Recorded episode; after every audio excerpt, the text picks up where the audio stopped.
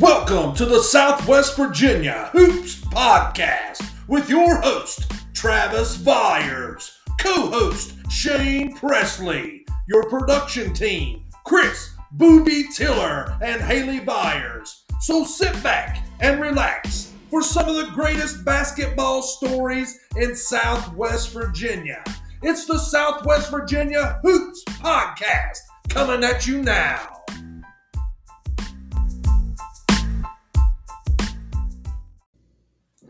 The sponsor for today's episode is Paws for Christ. It is a friendship ministry started by Dr. Andrew Overbay of Chilhowie, Virginia, and his Springer Spaniel dogs. The mission of Paws for Christ is to simply pause and be a friend to anyone in need.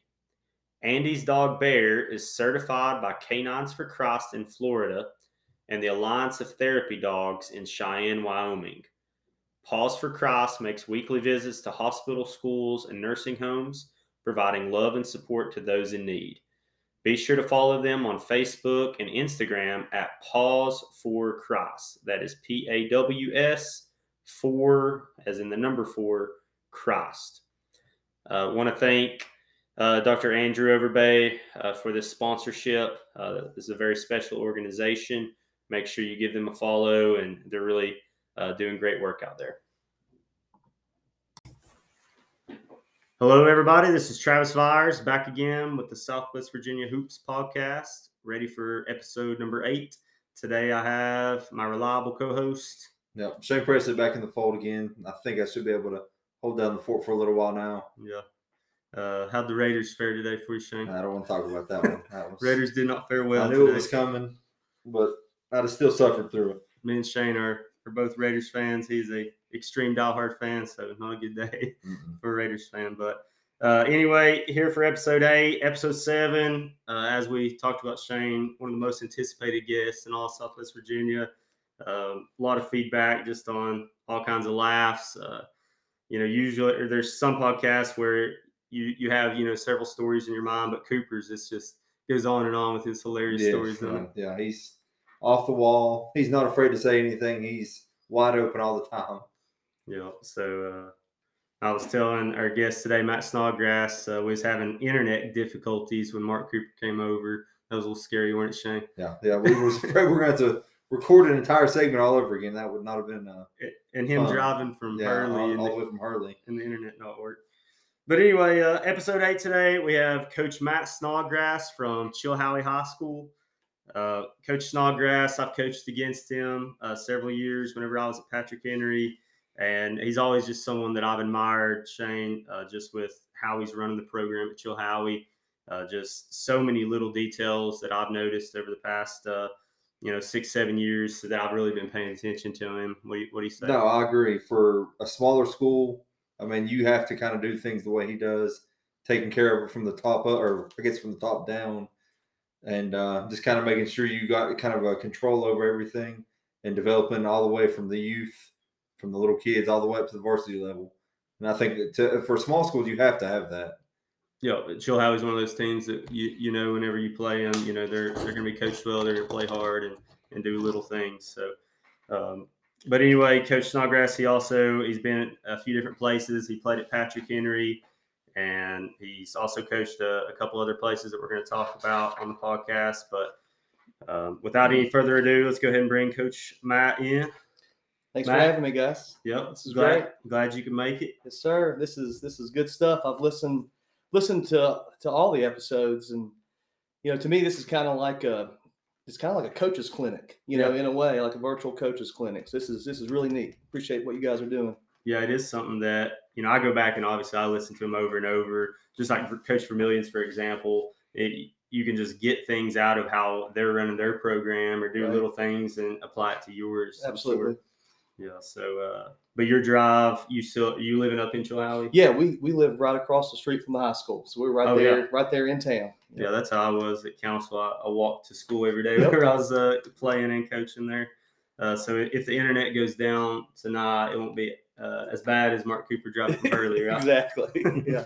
All right, but uh, so how's season going right now? I know we're just, uh, I guess, what two weeks into the game. Yeah, yes, we're we're two and two right now. Um, you know, kind of been back and forth a little bit, still trying to you know find ourselves and develop an identity. You know, we've changed a lot over the years, and we kind of changed from year to year, just you know based off you know the talent we have and Yeah. you know and what we can do. So we're we're still learning learning some things and figuring some things out. But we, we've had a we've had a couple good wins early. So what are you what are you uh, teaching up there right now? So I'm actually, I don't know if you knew this, but I'm at the alternative ed school for Smyth Okay. County. So I do the high school alternative ed. I do history there, and I've been there for about eight or nine years. Oh, really? Yeah, and it's in Marion. So actually, drive to Marion and then you know come back Yeah. to the to the high school in the evening. So So actually, yeah, I was unaware of that actually. Yeah. Um, so, uh, Coach, how we kind of do things is we just go back in chronological order, and like to learn a little bit about your childhood growing up and stuff. So, uh, where did you actually grow up at? yeah, so I'm kind of like a Glade, Meadowview, Emory, Hayters Gap guy. you know that kind of area. So spent some time up behind PH in a little area called Treasure Mountain. Oh, yeah. you're familiar with it. I had we had a house up there for a little while. Then we moved to Hayters Gap. Um, Downtown Hayters Gap. yes, uh, beside my grandparents, right there on the river. Um, we spent most of my spent most of my childhood there. Um, had a really good support system in my parents. You know, had a great childhood.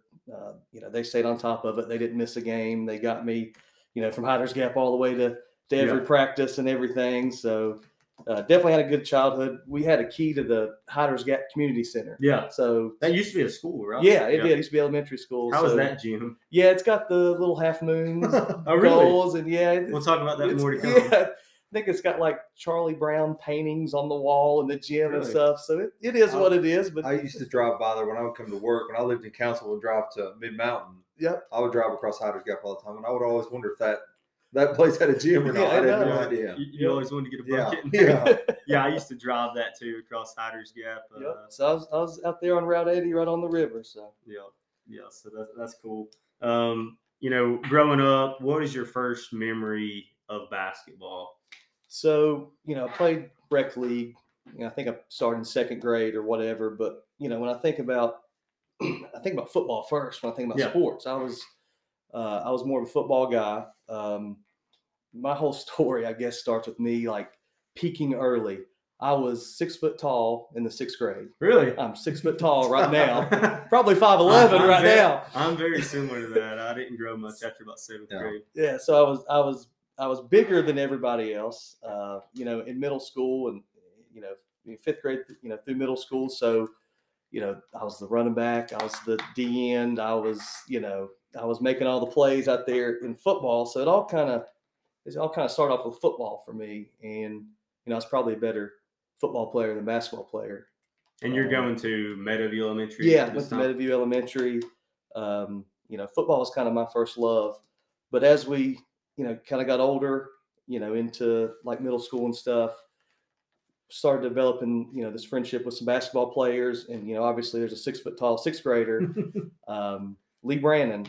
And uh, Lee Brandon and Johnny Poole went to my parents and said, "We got to get, we got to get Yeah. Matt out here playing basketball with us." Yeah. So they were starting up a travel team, and uh, uh, that's kind of how the basketball came in. So we started this Yeah. travel team with with with Lee Brandon. So um, before we get into that, I was going to ask you: Did you ever go to Patrick Henry uh, games like uh, as a young child growing up? yeah, I did. like, I did. Um, do you remember like any of the guys that you watched? you know, I did. I, you know, I didn't go to. Or you, like you said, you didn't really get into basketball. I was more of a football guy, Yeah. but you know, I remember going and watching some games. You know, we went and we watched. Uh, I remember watching Brad Knuckles play.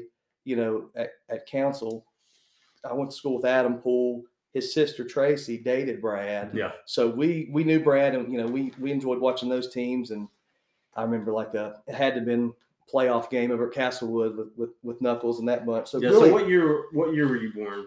eighty seven. Eighty-seven. So Yeah. okay. So he's about five years older, five or six years older than me, I think. Yeah. So you were in middle school or something. Yeah, uh, yeah. During those games. So I remember going to those games and then going to the Arby's Classic. I guess was kind of my first, you know, taste of basketball. So you know, for the listeners out there, um, Mr. Brandon, Coach Poole, they're legends in the in the Glade community, You're all or in Southwest Virginia Yeah. basketball. Yeah. Uh, you know, talk a little bit bit more about that process of uh, them coming Yeah. to you and who they are. right. So so Lee Brandon, you know, starts with Lee. He's he's a PH guy. You know, he coached everything at PH. I think he coached every sport, you know, over the years. and uh, he had his son Travis, who I went all through school with in my grade, and you know, uh, he wanted to put together this team. Um, you know, to prepare for the future. It wasn't going to be. A, So is he coaching at PH at that time? no, no, he's at the central office, Okay. I believe, at the time. And you know, he didn't want to get an all-star team from different schools. He wanted our group playing Yeah. together. And around the same time, uh, Coach Poole, Randy Poole, comes in from Castlewood. Uh, he had been at Castlewood coach, and he comes over. He brings Adam, who we you kind of heard of. He's a really good player. So we bring Adam, and- we start building this little group. And, and So Adam transfers around the middle school range Yes. or something. Okay. Yep, I think seventh grade. He comes over, and, and, and Coach Poole comes over. So that's where Johnny comes in. So Randy Poole wasn't going to coach the AAU. You know, he was going to kind of sit back and let Yeah. you know Lee and Johnny do it. And uh, yeah, so they start. We start building this team, and and uh, um, the Emory Rebels. Really? Yeah, the Emory Rebels. So it- it's me and Travis Brandon, Adam Poole, uh, a couple of other of our buddies, Toby Edmondson, Jack Morgan, uh, Jack Morgan, and then Jordan Calloway comes over from Abingdon. He's related to Travis, so we're kind of all coming together here and playing in all these tournaments in Southwest Virginia.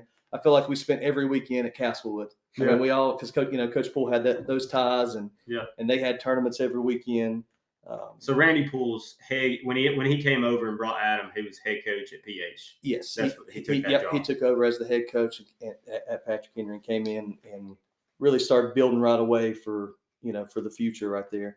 What We- was it like playing uh you know in travel ball? What was it like playing for Johnny Poole and Brandon? Like what Oh, type of coaches were they? Oh, it was great. They they were great. You know, real you know very fundamental in practice. You know they. You know, they had me. They, they thought I was going to be this big six six post. So you know, I'm in here just doing drop steps and stuff, and you know, eventually turned into a guard. So I know they were disappointed, but it was Travis and I on the post, and they're you know working together, working a high low that we end up you know you know doing really well with later. But they were great.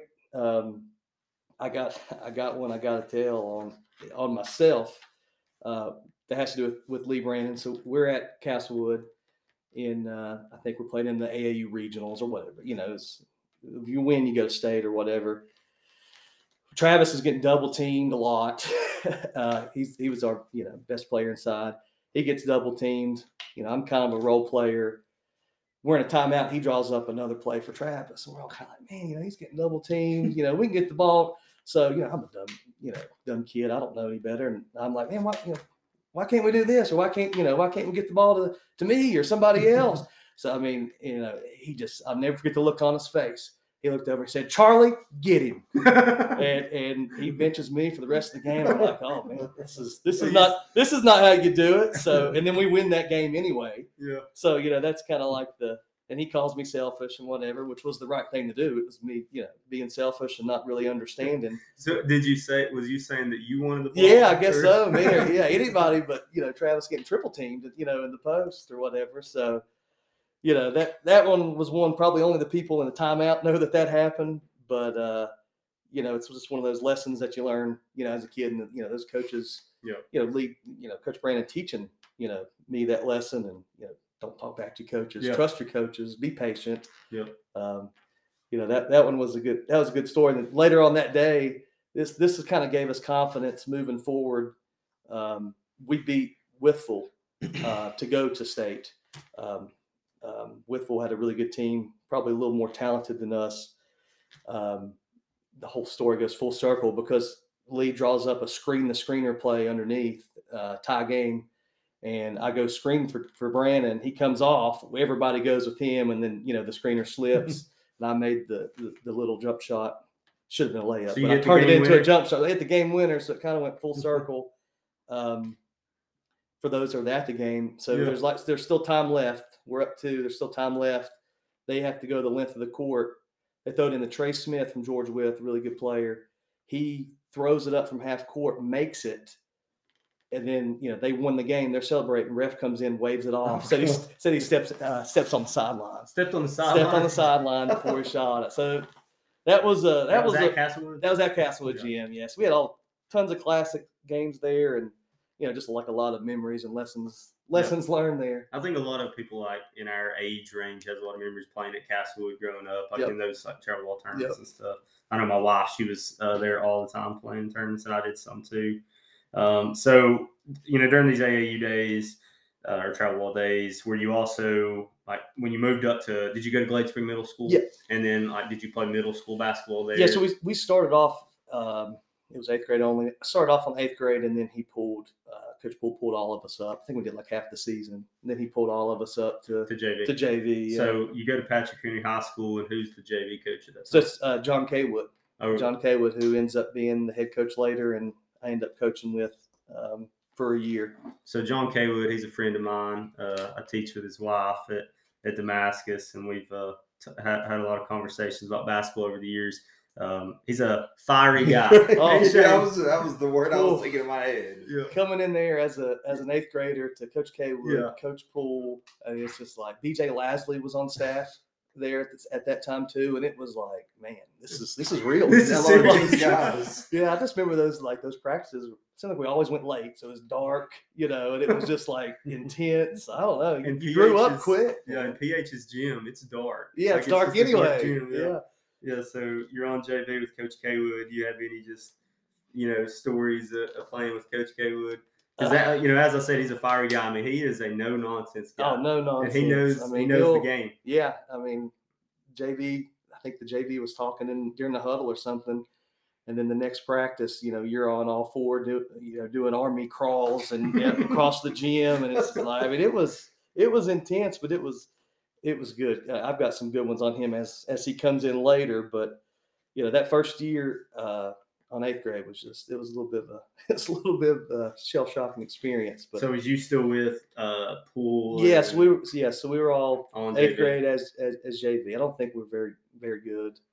Um, that next year, as freshmen, Coach Poole took up. He took Adam up as a freshman, Travis Brandon, and Jordan Calloway, who came from Abingdon. Th- They took those three up on varsity and actually started them. Really? They, yeah, they started as freshmen, and he left me and a couple other ones down, and you know, like I kind of got to, you know, not be the man, but you know, be able to learn how Have a bigger role. have a bigger role on the team and be able to, you know, you know, do some post moves and stuff inside, and, and it was good for Toby and Jack and Travis Irvin, some of those other guys that we had on our team to to learn how to, you know, play a different role just in case you're in that situation. So you know, me and Shane, we both you know obviously coached at PH um, for uh, a few years, and you know, I not not being biased, but I love the gym at PH, even though it's dark, and most of your Washington County schools are loud. Just the way they're built, and just I, you know, I don't know if it's the block walls or whatever, but like you know, Coach Poole having the varsity program. You know, as you moved into varsity, were the games pretty packed at PH, and like were Yes. they just loud? Like It was if it's loud. not that crowded, it is loud yeah, in there. You it was loud. Uh, that was back when you know the student sections had the newspapers during the starting lineups for the other team, Yeah. and they put them up. Yeah. And there were some pretty good little traditions there, you know, that, that we had going on. Stuff that they I don't even think they can do now, but um, definitely had some intense games. You know, Coach Poole was Coach Poole coached Calvin Talford at Castlewood. Yeah. and uh, you know, well respected. And you know, we were we are really lucky to have him. We didn't think that at the time, but you know, looking back on it, you know, we were lucky to have him. He Yeah. had with with him, it was just the it was just the practices and how demanding they were and how long they were. like if there was a snow day, there was no doubt we're practicing. There was no doubt we were going to be there for probably four hours and uh, maybe five, depending on Adam and Travis's mood. Because that's if, if, if Travis and Coach Poole start going at it, that was a K-. Coach K would say that's like two immovable forces, you know, going at it and, and, and both get a little stubborn. But there was one snow day where like the heat was out in the gym, and I'm thinking, okay, you know, you know, we've got our hoodies on, we ain't gonna be here long.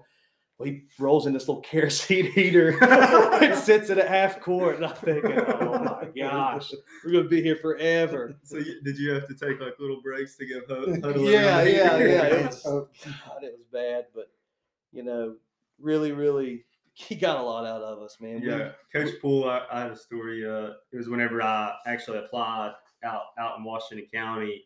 Um, I applied for the John Battle girls job, Mhm. and uh, I went in and Coach Poole's in the interview, you know, and you know he's just a legend to Yeah. me, and I don't think I'd ever actually, you know, talk to him in my life. He's quite he- the presence. Yes, mean, it's a presence. I mean, I was what 20, 24, 25, applying to be a varsity head coach. right. And I mean, I felt, and actually, uh, I think Lasley may have been interviewing me too at Right. that one. I went interview for several.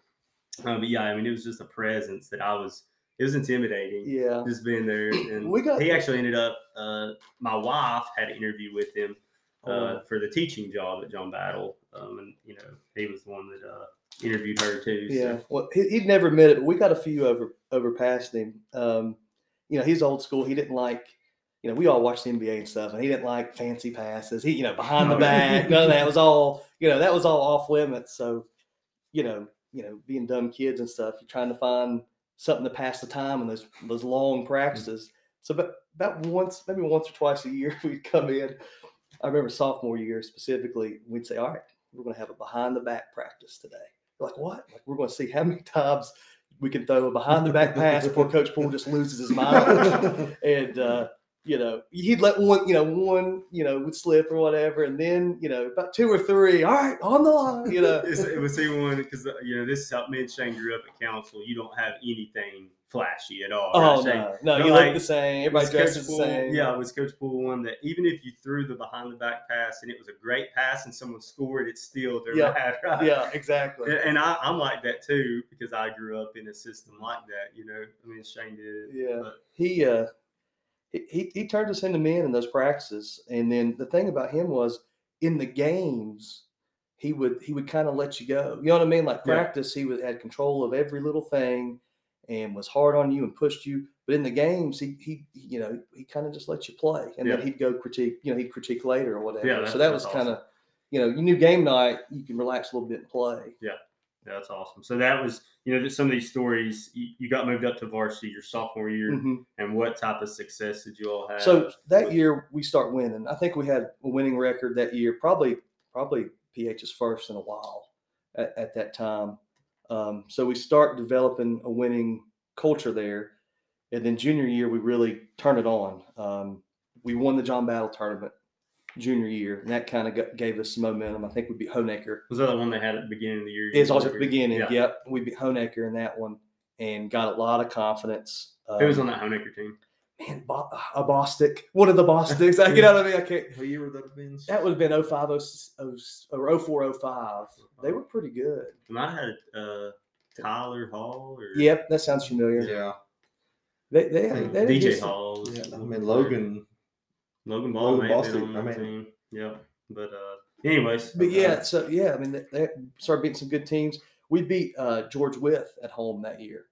Um, we it was like 83 to 75 or something. We hung 83 on Georgia so, Wythe. So we so had some, PH at this time is in Region C, right? yes, and you're in still the Hogo yes, district. we're in the And Hogo. who who are who's in the Hogo during that time? Yes, so battles in it, Lebanon, battles. in it. Battle, Lebanon, George Wythe, Holston, Rural Retreat, yeah, Chilhowie. It was So it's pretty big. it's it's a big district. was Northwood in it? Northwood, yeah, Northwood.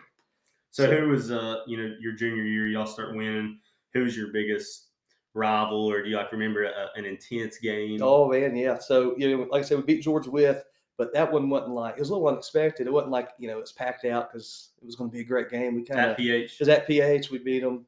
Um, and we were ranked top ten in the state um, after that for the rest of the year.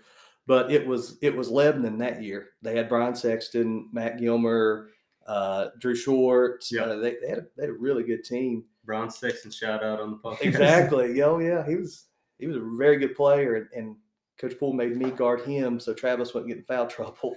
so uh, he towered over me. But um, this one that when I think of like the atmosphere and yeah, uh, you know, PH being loud in one game, it's it's what I call the pool party game. Uh, and Lebanon started that on Virginia Preps on the message board. Virginia Preps, Yeah. man. Another shout out. So this is when the message board started getting going. Yeah, I think it was a, a very popular Yeah. when you were in high school. I think. I have a personal story about that too, but you tell yours. Okay. first. So, you know, Coach Poole is a big, y'all stay off Virginia preps now, you know.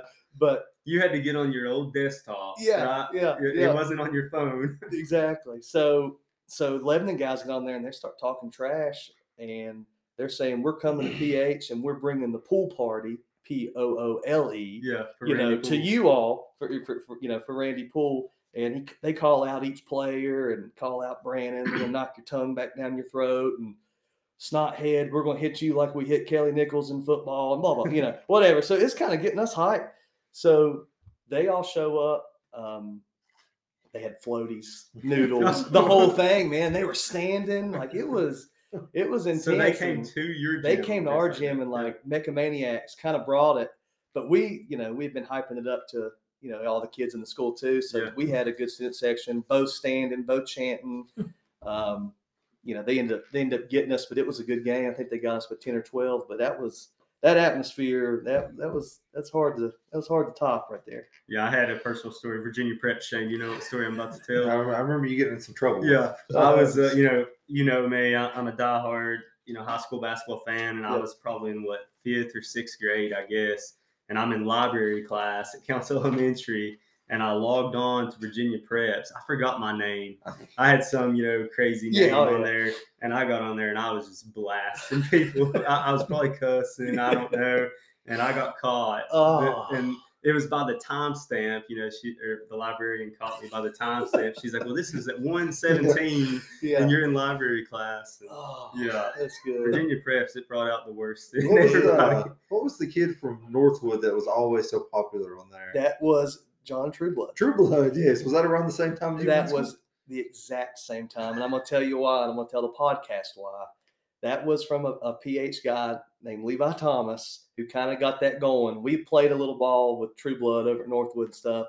I think, and he was a good player, but I think Levi kind of overhyped it or whatever, and just like you know, took it to the next level with, with, with, with you know what kids do on on a Virginia Preps. But it, well, we got it got carried away. Yeah, Yeah.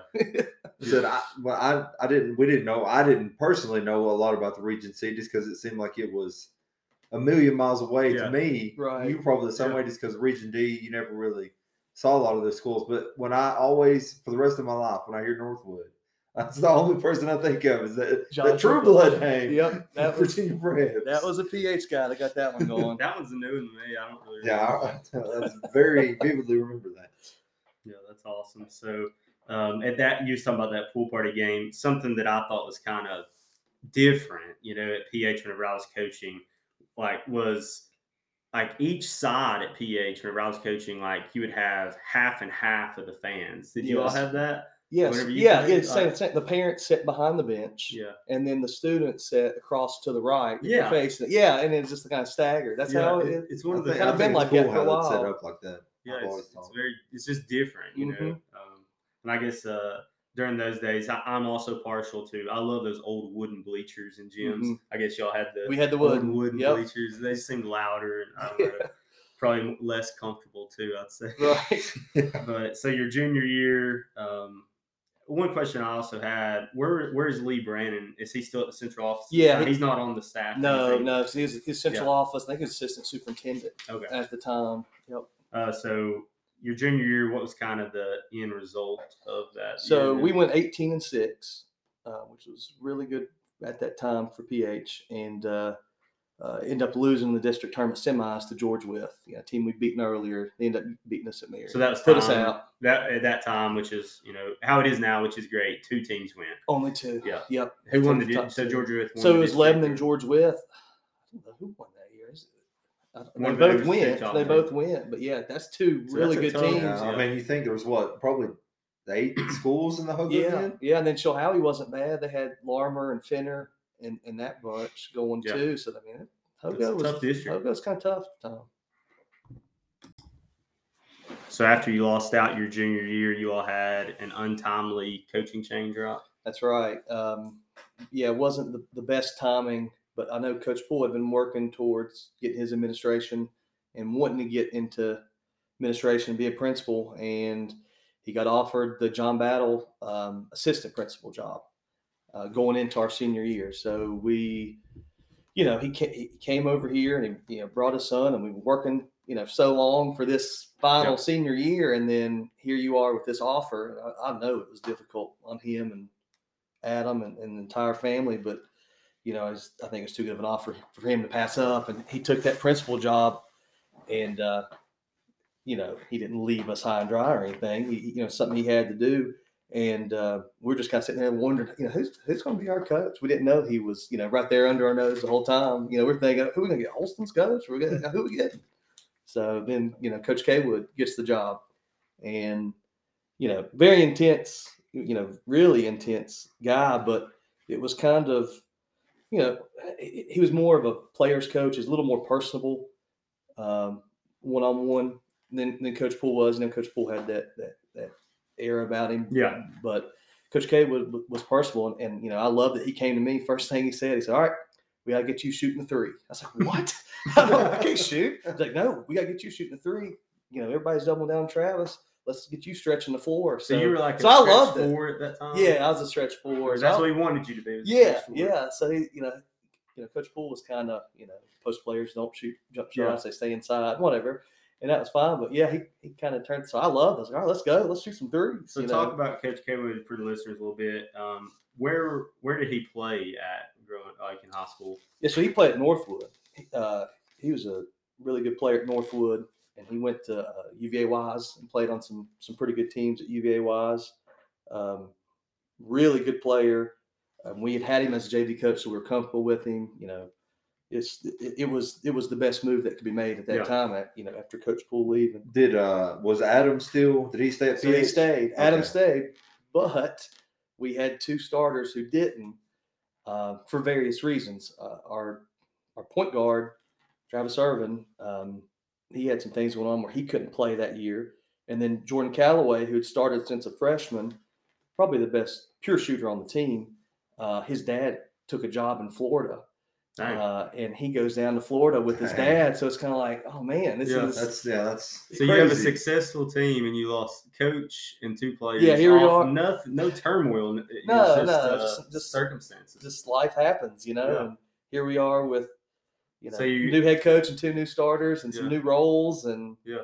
you know, and you know, we worked our whole, you know, you know, whole lives for you know for this, and you know, we were we were all about sports, man. You know, I don't know what kids do now, whatever, but we didn't drink, we didn't smoke, we it was basketball, and uh, you know, any any free moment we had, we were playing basketball. We'd go to the beach. My parents would take us to the beach, uh, Myrtle Beach. You know, maybe go to the teeny bopper clubs, the thing to do. But we went to the street court. Yeah. Like we wanted to go with the old guys of the street court and and, uh, and and play and get better. So a lot was put into this, and you know, we were kind of determined not to not to let all these things screw it up. So it was uh, you and Brandon and Poole and all those guys. Were you all also playing football and baseball too during Uh, that time?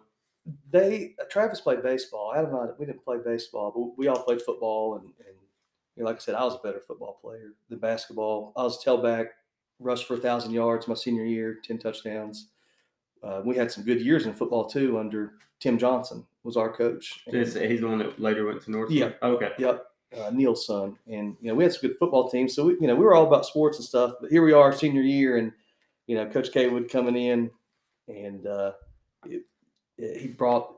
Uh, a lot of people don't know this, but he Coach Caywood hired John Odom as his assistant Yeah. that year. So um, uh, Coach Odom was with him. So we, we Wasn't he up at the middle school? He's at, he was at the middle school? Yeah. that year, came that year. Yeah. So, and then uh, Jimmy Brown, who's the head at, girls coach at Abingdon. Hmm. he was the JV coach. So you had three. coach. That was a that was a pretty solid. yeah, staff, I mean, man. yeah. So we were in good hands. Yeah.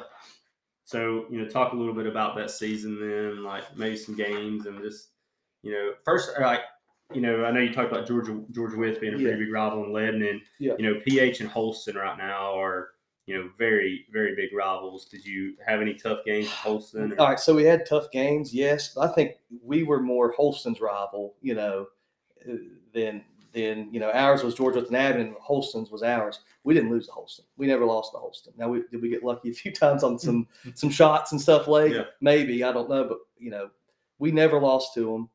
Um, Who were some of their uh, top players? You remember any, any of them? Michael Thomas was one who went all through elementary and middle school with us at PH, and he transferred over to Holston and was a really good football and basketball player.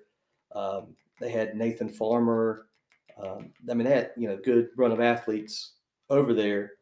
I Um, work with Michael Thomas now. Do you really? Yes, yeah, I Uh, love Mike. Oh, he's a great Yeah. guy, great guy. Yeah, we went all through school together, and then he ends up over there, and he was he's tough to deal with. but since you mentioned Holston, I, you know, I got a good one on that senior year and and and hitting a big shot to beat them. Um, we were down two with the ball at Holston. Um, maybe five or six seconds left, and Coach K would call a timeout. He was drawing up a play, and uh, Coach K would confirm this the other day. At, near the near the end of the timeout, uh, Coach Odom, John Odom said, "Hey, don't you want Jack in?" Our buddy Jack Morgan's pretty good shooter. I think he was out because we were on defense or whatever. Said, don't you want Jack in? Coach Coach like, yeah, yeah, yeah, yeah. Hurry, somebody in. Like last second, got him in. well, play I think was drawn up for Adam, um, which is probably who should take the last shot for us. He had hit big half court shots, all kinds of stuff over Holston in the past. Well, they come and they double him off like a ball screen. He gets doubled. Jack's man leaves him. Poole kicks it to Jack, and Jack hits a walk off buzzer beater Really? three. Uh, So at Odom with the Holston. save late. Big O. Big O with the save leg. Uh, I, I think that was, you know, he came through for So us that was at. Holston? That was at Holston. Yeah, and that was wild. And then, you know, their parents got a little wild and rowdy, and we had, I don't know, we had police escort out of there. so yeah, it, there was, there was always something going on in these little Hogo rivals. Yeah, yeah, it's and that, that's another gym. You know, just like I said, all the Washington County schools, it's just a loud gym. They're loud, yeah. there or, or, or whatever. Uh, so in your senior year, you know, K Wood at the helm. Uh, what was kind of the the finishing results, and So you have any good ones on K Wood? Yeah, I got some. I got some on him. We, we went sixteen and ten. We had a good year. Um, we we split with Chilhowie during the regular season and had a really good win or go home semifinal game with them in the district tournament. We beat them in the semifinals. Um, then we, we had George Wythe in the district championship, and you know we had the history, the AAU history, the you know everything with with them. You know, and, and this was you know this was our year to get them uh, it was back and forth. Our, our buddy Toby Edmondson, uh, another guy who didn't start the year before, came into this, you know, more important role. He had the game of his life, man. He hit six threes. He's hitting it off like he's he's shooting it and it's bouncing up and hitting like the wire up top and like bouncing in and like just you know unconscious. Um, Tim Hayes calls it. Um, he he says it's a story that was never written. Edmondson leads PH to Hogo Really? title. Yeah, he still says that every time we bring up that game because um, we we end up losing on a half court shot to George Wythe Really? district championship our Where was senior year that? at Marion. At Marion. Yeah, Dang. it was it was tied. They had to go length of the court. They said a little cross screen, and Derek Davis got it on the run, and just kind of went, you know, in rhythm, went into it, banked it in, Dang. and Bank three. bank three to lose to to, lose the district championship. And you know, we've never been so ticked off to go get a runner-up trophy. Yeah. So and then so Coach Caywood comes in the locker room after that game. You know, we're devastated. I mean, it's you know, we worked for that forever, and he comes in. Great game, man. That was a classic. Good job, guys. I tell you what, that was an all-time Hogo classic. We're ready for the region, boys. Nobody can beat us. And we're sitting there like, Coach, I can see K Wood Coach, doing that. we're done. You know, so we're going to the region, and it's probably the first time since like the '80s that PH was boys were going to Mm-hmm. the region tournament. So you know, we still had a chance to. But So just- he was was he being sarcastic? No, he no, really he- was? he was- up. he yeah. was trying to keep us Yeah. in it because Yeah. he knew we were. He probably knew deep down that we were done. Yeah. After that, that that would suck the life out of us. So we go on to, to Parry McCluer was our draw. So we had to travel to Parry McCluer. They were always really good during those days. Yeah, yeah, they well coached. Um, they end up beating us over there. Like I said, we we kind of not that we checked out, but just we had nothing else to give Yeah. after that. Um, out of you. Adam Gilbert, who's the head girls coach at Parry McCluer, has won some state championships. He played on that team. Uh, was a really good player for them. So Yeah, that's that's tough tough way to go out for sure. Um, so you know that's something that whenever I was mentioning was at PH, uh, I want to say the last district championship was in '87 or Yes, '86. It is that- was, and I think that was the Southwest District. I don't Yeah. think it was the Hogo, and it was Stacy Poston, Yep. who's the principal at Northwood, and, and some Yeah, I some talked to Mr. Poston on the phone about about that. We was trying to get them back uh, to honor them. So, Yep. um, you all, you know, after that game, you know, your career's over. Um, you you actually didn't win the district regular season or anything during Mm-mm, those years. no. Just great teams. Just Right, yeah, was tough. it's good. Yeah, it's loaded, man, loaded. And so, you know, you you lose your last game at PH, and what what was your next decision? I guess like, like you, you know you've talked a little bit about you as a player. You know we've talked about Adam Poole. He was a thousand point scorer, right? yeah, and Adam's- Brandon was too. Yeah, Adam scored a thousand. Travis scored a thousand. Uh, Travis is the all-time leading scorer at PH. Yeah. Uh, so I played with you know two guys in my class, They're probably the top two in the school history, I think they? Blake Mellinger is right behind Travis. Yep, who's the head coach at UVA Wise. Yeah. Okay, So, yeah, so I, it was playing with two 1,000 point scores. You know, you kind of have to know your role, and it was you know it was to get them the ball. It was Yep. to you know be the role player, do the do the dirty work. Yep. And uh, be scrappy. So, like I said, I was I was six foot tall, and everybody ended up catching up to me. but I kind of I prided myself on skill and you know footwork and having good post moves, up and unders. Everybody wants to block the six foot tall guy, so just throw two pump Yeah. fakes and you know So, what was your thought process moving forward then after you lost out? Um, you know, t- tell everybody about you know going to college and like was you in your mind thinking that you wanted to try to play yeah. play so college basketball and Yeah, yeah. I still wanted to play. I thought about playing football. Don Montgomery and Emory, he wanted me to come play football there, but you know, my love was basketball, and really, Coach Caywood was influential in in saying, "All right, let's sit down here and let's look at some, you know, let's look at the AAC conference. Let's look at Wise's conference. Let's look and see." Let's look at these teams and see, you know, who needs what and who's got this and that. So we start looking around and and uh, somehow Bluefield comes up and we send stuff into Bluefield and yeah, I, I ended up getting a phone call from Steve Harden, who was the JV coach at Bluefield. He's now the head coach at Lees McRae and got a really good program at Lees McRae. He calls me and uh, he actually invited uh, Adam and I, Adam Poole and I, down to Bluefield on a little visit. We both played well. I thought Adam was was going to come come with me. Um, he ends up not playing. Uh, he goes to Emory, but yeah, end up at, at Bluefield College. so like uh, whenever you went to Bluefield, did you also have intentions at that point of going into teaching? Like, was that something that you'd already? Yeah, you know, I had such a we had such a good experience in high school. You know, our whole friend group, and uh, you know, had such good coaches. I was like, you know, I thought that was kind of my calling. Yeah. I still I thought I, you know, I wanted to play. You know, you're that age, you just want to keep playing and Yeah. playing and playing. You don't think too deeply about coaching, you Yeah. just you know you love the experience of the the high school experience and stuff. But yeah, yeah, so you go to go play JV at Bluefield, and we had a good team. Um, you know, the varsity team was loaded, uh, and he had like there's like 15 kids on JV that were all pretty good from from you name it. I mean, from Cleveland to you know to wherever uh, to Florida. So we we had a pretty good team. Uh, I was team captain on that JV team as a freshman. Had a pretty good season. Uh, kind of found like a role. You know, like I said, I was a post player. I'm here in college trying to yeah, you know six foot. yeah, six foot post player. So, like I said, everybody wants to block that guy. So those throw a couple pump fakes, share the ball, be, get on the floor. You know, do, do those things, and there's room for you on on any team. So that was that was kind of my role there, and we played a fun system. Coach Coach uh, Harden, he had us pressing, and you know he platooned five in, five out, and we shot the ball, and uh, we had a we had a fun thing about JV is there's so many varsity games, and then Coach Harden helps with the varsity, and they travel and all this. Like we didn't really even have to practice that So you just- you just gotta- Yeah. like we we made a little Facebook group called uh, "We Talk About Practice," and we just you know we get on there and crack jokes and stuff because really we just played games, and it was a blast. And we Yeah. played, you know, other teams JV. We played JUCO, all that, and that was some fun times. Uh, now, uh, haven't you told me was uh,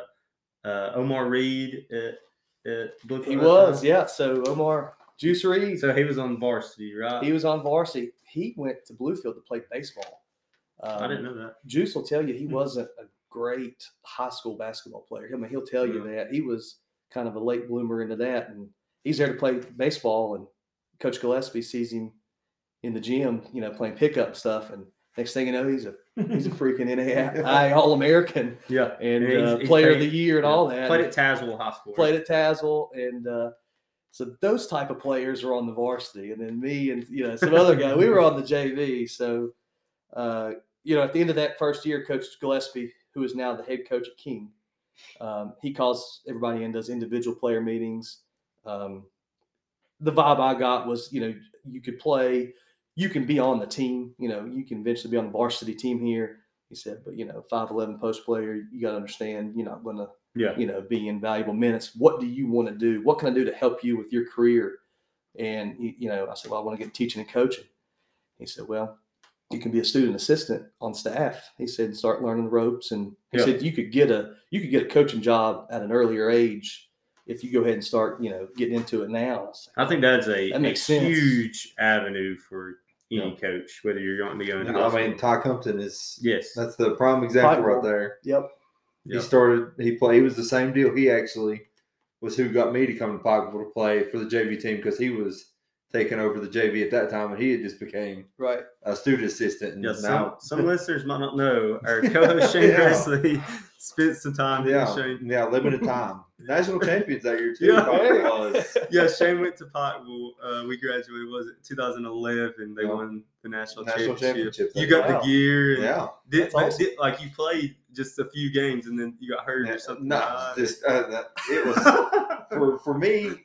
It, it was this uh, overwhelming experience to have to go to do all the stuff that the varsity team was doing because we were in the same practices, and I was Right. like, this this ain't for me. You know? it smacked you in the mouth. Yeah, I mean, I got six foot eleven guys that played at Nebraska Right. that are transferring in, and I'm you know having to live up to the same athletic standards they are. And I'm like, this ain't me. yeah, we had some good teams at Bluefield.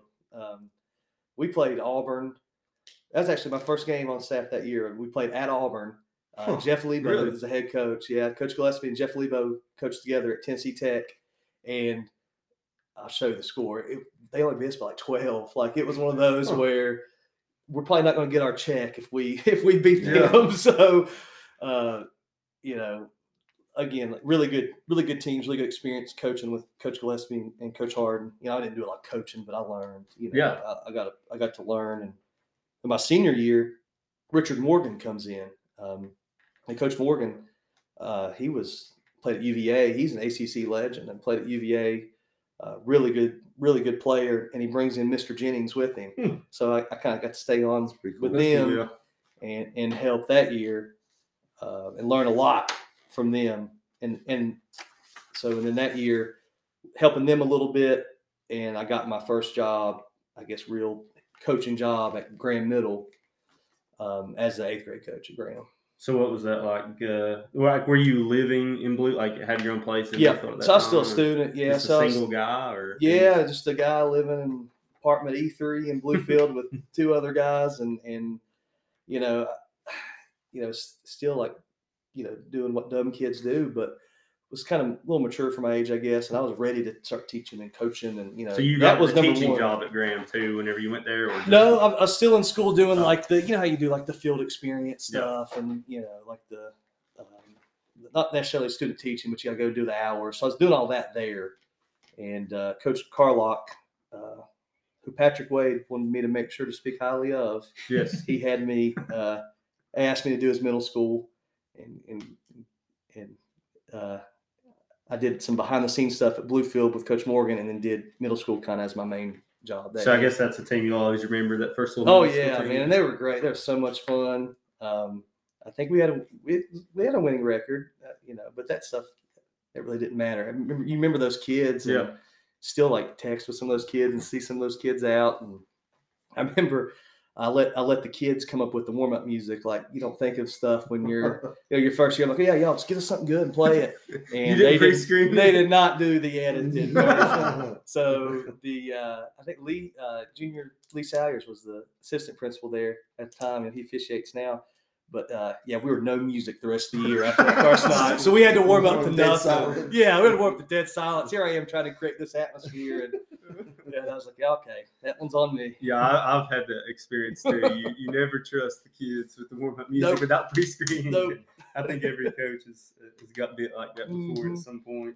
So, um, uh, you, how long did you spend at Graham then? So it was that one year. just one year. Yeah, it was that one year, and then the next year, um, I'm going to go do my student teaching at PH in Glade Middle. Okay, Yeah, so which leads me to PH and helping uh, Coach Caywood. so that had to be just a full circle experience. Yeah. you know, get, like Oh, being all so the way excited. in Bluefield and then get to come back home. Yeah, so you, you know, I wanted to come back after that first year, you know, you, you kind of get off to college or whatever, and you're ready. Like, I just get back home. But it, it was kind of I don't know. This ended up being good for me to go away for a little bit and then come back. And uh, oh, I was super excited, you know, to be with Coach K Wood and to coach the JV team. So at that point, did you get a teaching job too?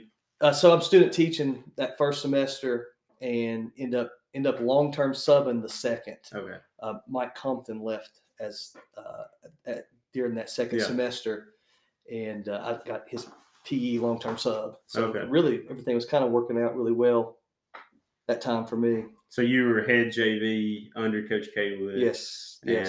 And uh, you know, talk a little bit about you know that season Yeah, so really uh, help, helping Coach K Wood as you know varsity assistant, I learned a lot about you know you, you do this college stuff and you see that and it's you know there's a lot of X's and O's involved, but you you know y'all know how to you have to be creative with what you got. yeah, And y'all and y'all know more than anybody coaching at small schools and Yeah. stuff.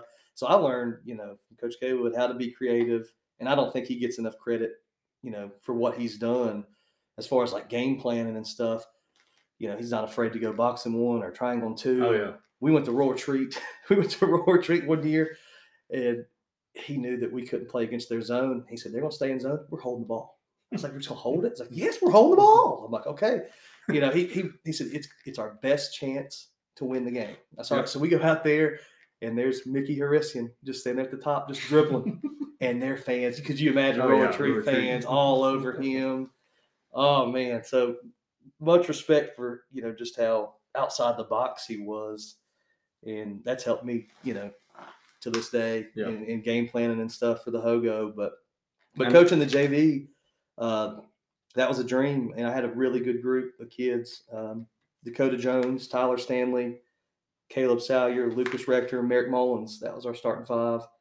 And Merrick, Merrick was on varsity at the battle tournament that year to start. And uh, Coach Caywood said after the battle tournament, said, We're going to put him down with this other group of sophomores and get them playing together and try to build them a little bit, which got P Wade going when we went to the Twin Valley tournament. There's Merrick Mullins with us, and there's P Wade. Said, You pulled him down to varsity. We was just a varsity at battle. And that was my introduction to P Wade. He's yelling at me in the locker room. I'm like, Who is this guy? I don't know who you are. And, uh, you had no idea who. no, I was? didn't know he was at the time. And then, you know, we ended up having some little JV battles and stuff and uh, Emory camp and stuff. We had one where the power goes out at PH and it's like, He's it's like about eight, eight o'clock at night. It's getting dark, and we go. To, of course, we go to double overtime because you know you want the game to be over with, so you can you know because kids can't even see. But uh, back to those kids, man. We ended up having just an amazing year. Um, they bought in. I don't know why, but they just bought into me just as a young coach coming in, and um, we won the first JV championship on the boys' side that PH, Ever? PH has ever had. Really? Yeah. And may and you know I don't know. Is it the last one since? Yeah. Yeah. I, I'd say it is. Yeah. Yep. And then it may be the only Hogo boys, the Hogo boys district championship because the Southwest, they the last Yeah. time they won it was the Southwest. So that was a big deal to us. That, I mean, that Yeah. we weren't just there, you know, it's just JV. You hear that, you know, it's just JV. Man, that might as well have been the NBA finals, you know, for us coaching. So we beat George Wythe in the championship that year and we won uh, won the JV championship. um, you know, on this podcast, I try to reach out to several different people to get some stories, and uh, we'll talk about this guy a little later on, even more. But Coach Fred Self, who's the varsity head Yep. coach at PH right now, he's one of my best friends, and uh, he told a story. He was on varsity the year that you were coaching JV at That's PH, right. Yeah, Fred was there. and uh, he said that him and a buddy uh, had some, a pretty good battle in two on two with you and uh, Coach Horn. Uh, that he said Coach Horn has actually passed away Yes. something. Yep. Yeah, and uh, Fred said that he was uh, lighting it up, and you you couldn't handle it. Oh my! See, it's funny how the, the kids remember these Yeah, things. yeah. Like I do not remember that now. so it didn't happen. Uh, it's debatable. It's debatable, but I would say if it did happen, Coach Horn and I probably had a late night the night before. Uh, it's the only way that he could have that they could have gotten us. But yeah, I mean, we lost uh, Philip Philip Warren Just you know, he he was at Abingdon. We played against each other, and uh, he came as our assistant to Coach K Wood and I that year. And great guy, man. Kids loved him. Um, we we lost him way too young. And then when thinking of that, another coach that I coached with, uh, Will Walker, Yeah. Chil- Chilhowie, uh, legend, man. Two good people, two guys that helped me. Um, you know, no longer with us, and that's that's tough, man. And Will, especially Will in in Chilhowie and how he influenced that community. Um, Now was he had he just got done playing not too long before that, or what you talking about Will? Yeah. Will. So Will, um, he graduated same year as me. Oh, okay, yeah, okay. and then he came on as my uh, volunteer assistant my first year. He Okay. helped me for a couple years. yeah. So I mean, he wasn't. I mean, he was young. Oh yeah, yeah. He's is my age. So yep, two two good ones right there for sure. So after your one year at PH, um, you know, talk about your next transition. You know, I mean, you spoke. Uh, you go to Chilhowie. Like, how did that unfold, and what was really the decision in leaving? You know, your alma mater. Yeah, that was tough, but you know, you, you, you're looking for a teaching job at that point. I was just a long term sub. Yeah. You know, you're looking for anything at that point. You know, full time, something full time. Um, there really wasn't anything full time there at PH. You know, which I would have, you know, was looking at first, and you know, I I just met my wife Hillary. She she played at Chilhowie. She uh, she was on some really good teams at Chilhowie. She was kind of like me. She was a role player. Um, but but they went to Final Fours and, and had some really good teams. And she's been coaching there since she graduated, and she was on that 2014 state championship team as assistant coach. So so I, I you know I'm with Hillary, and she lets me know about this full time position at Chilhowie. It is it's an A, but it was a full time. And uh, I said, yeah, I mean, you know, we'll look at anything here and applied for that. And Mike Sturgill hired me for the for the full time aide position, and you know they had a So. Mike Sturgill is he the principal? he was the principal. Okay. Yep, and um, he hired me as a assistant varsity basketball coach. They had a position open.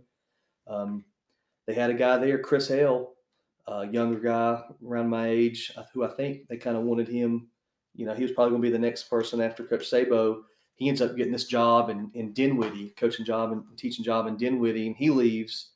So that job was open. The timing was funny how it all worked out, and I kind of stepped into that position under uh, Coach Sabo, who who also coached with Coach Poole at Castlewood. So Oh, really? kind of full circle there. Um, and, and, you know, Coach Coach Sabo, uh, definitely a legend indeed. So I was excited to you know excited to get coach coaching with Coach Sabo, and you know he was on he was near the end of his coaching, and he wanted he let me do some things. He let me make the practice plans. So and- how long had he been at Chilhowie at that point? gosh, he was, I'd say he was 15 years at Chilhowie, but he was at, you know, he was at Castlewood before that for a really long time. So was Coaching he on the staff with Talford? Oh, he was. Yeah. You go back and watch those films with Tafford, you'll see a tall, skinny Coach Sabo with the little mustache. In the dunk tape. Yeah, you'll see Coach Sabo and Coach Poole in there. So, so yeah, n- nobody could work the referees like Sabo. Like he, He's someone I, I, you know, I don't know about you, Shane, but I don't have a lot of familiarity with, Oh, with him you- as a That name sounds familiar. Yeah, I know him, but you I got don't you know. got to meet Coach Sabo. He's got some good stories on you know those teams in Castlewood. He's won over 550 games in softball.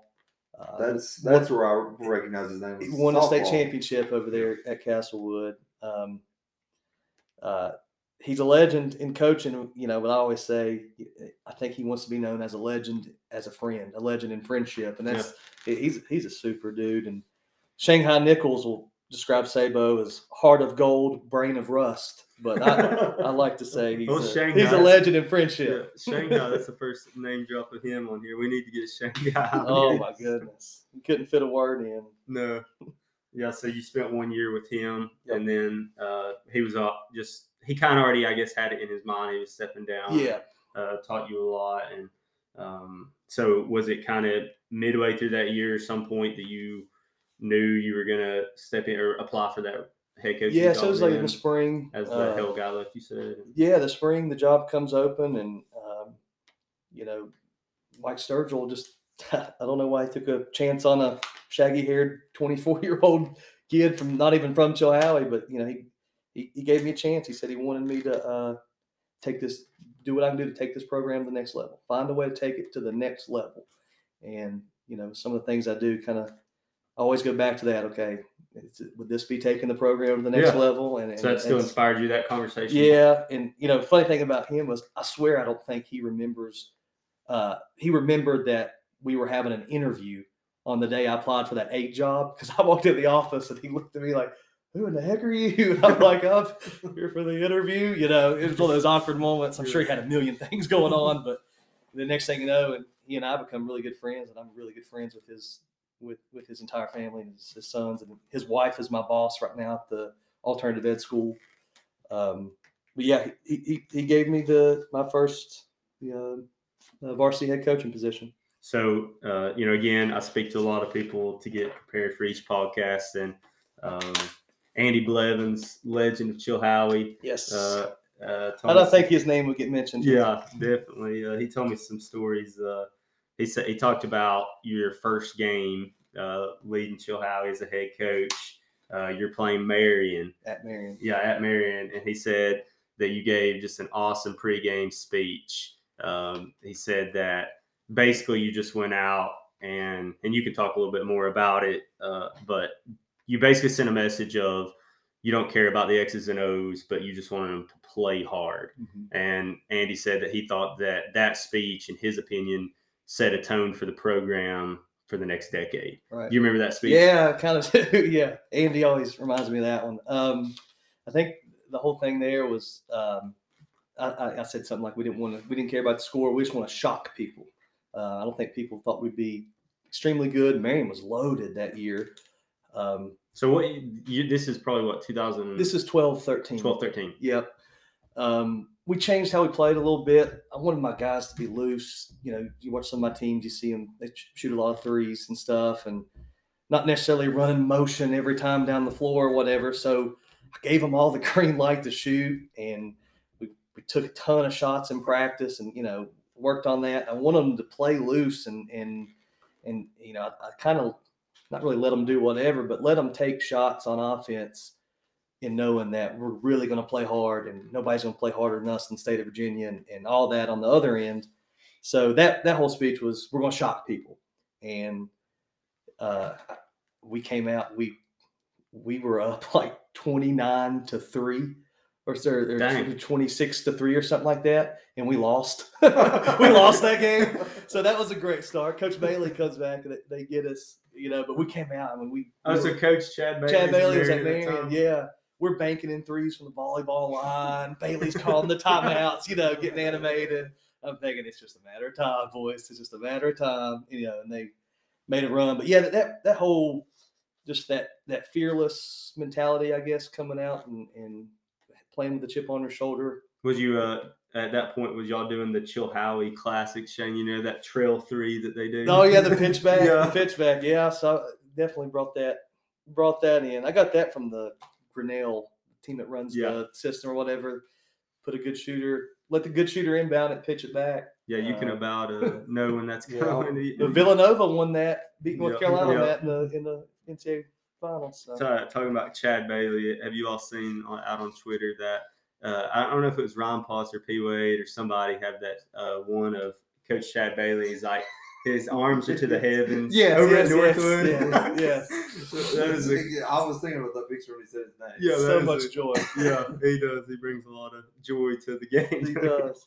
But no, Andy. Talking about Andy. He, Andy was he had just taken over as the JV coach that year that I came in as as varsity assistant and he had some ideas about how the you know some things we can do. The program's in great hands, obviously, you know, tradition rich yeah. Program, but some things you know you can do different. Yeah. Whatever. There's always some stuff. Every coach is going to do something different, and there's always stuff you can do to improve. You don't want to be complacent. So, and Andy's like making me this big long list. Like he's a Chilhowie guy, you know. He's like, hey, here's what's going on. Here's what we need. We do this. I mean, he was. I don't want to say he's more excited than I was, but he was he was fired up, and he uh, he's been with me, you know, from day one on you know trying to plan and and you know he does everything from drive the bus to games for free to you know to I guess the craziest thing we ever did was we I wanted to learn more about this Grinnell system. I was talking about Grinnell, and uh, they were doing their last run and gun clinic in Grinnell, Iowa, and uh, before their head coach was getting ready to retire, and I, you know, he's the only guy you can say, "Hey, you want to drive 14 hours to Grinnell, Iowa, to go to this clinic?" And him say, "Yeah, let's go." so we went, we went to Grinnell and uh, got his little Jeep Cherokee and drove 14 hours. And uh, their coach made fun of us for driving 14 hours. He said, I wouldn't have drove 14 hours to go see a girl in college. I wouldn't have drove an hour to see, you know. That's awesome. And I'm man. like, yeah, we just want to, you know, we wanted to learn. You know, we didn't want to be outworked, and we wanted to, you know, we went to clinics and stuff, and we wanted to, you know, Yeah. we wanted to gain some knowledge. And that's a good segue. You know, something that you know I want to start talking about is, as you said, you know, you didn't have to completely build this program from the ground up. No, absolutely Um, you know, but you have that's something like I said at the start of the podcast that I've admired is just how you've continued it and built different areas of it and kept it in, just in great shape. And one thing that I think is very unique about Chilhowie is your assistants. You know, me and Shane talked about it, and you know, you, you have Andy Blevins, you've already mentioned. Uh, Mhm. Ty Fry's been there now for for quite a while. You know, and you have you know, I'm sure some other names you can mention. You know, talk about just how much those those guys have meant to you, and and how much it you know makes the program stay cohesive. I Yeah, guess. yeah. So it, it, it's a big deal. I mean, you look around all of those high schools. There's not, you know, a lot of longevity in No. the staff, and I try to tell that to our parents at our parent meeting beginning of the year. You know how you know we have that longevity. Um, you know, talk about Andy. Andy's uh, somehow he got signed up to be like my personal golf coach somehow, and, and that's not fun for him. He's really good. So you know, we're all friends. We all golf. We all hang out together and stuff. And uh, uh, yeah, Ty Ty was a really good player. He led. He was at Northwood. He led the Hogo district in scoring his senior Yeah, year. I remember. I think I remember Ty when he was in school. Ty could play, and uh, he ends up getting this job at Chilhowie High School, and that's an you know immediate no brainer Yeah. hire. And, and you know he just you gotta you gotta get basketball guys on your staff, kind of like y'all's group. Like you got the job, you got him on staff. Like you want to get basketball guys on there, and then you know the kids love Ty. Ty does a lot for our program. Joey Russell is a, a is a valuable uh, asset to our program. He was a really good player at Chilhowie um, in the '80s and then was at George Wythe for for years as an assistant. He was head coach for for five years, so he kind of brings that veteran knowledge to you know the, the staff of younger guys because he's kind of you know he's been there and he's seen it, and we've got some things from Coach Russell that we've never done, like trying to do you know.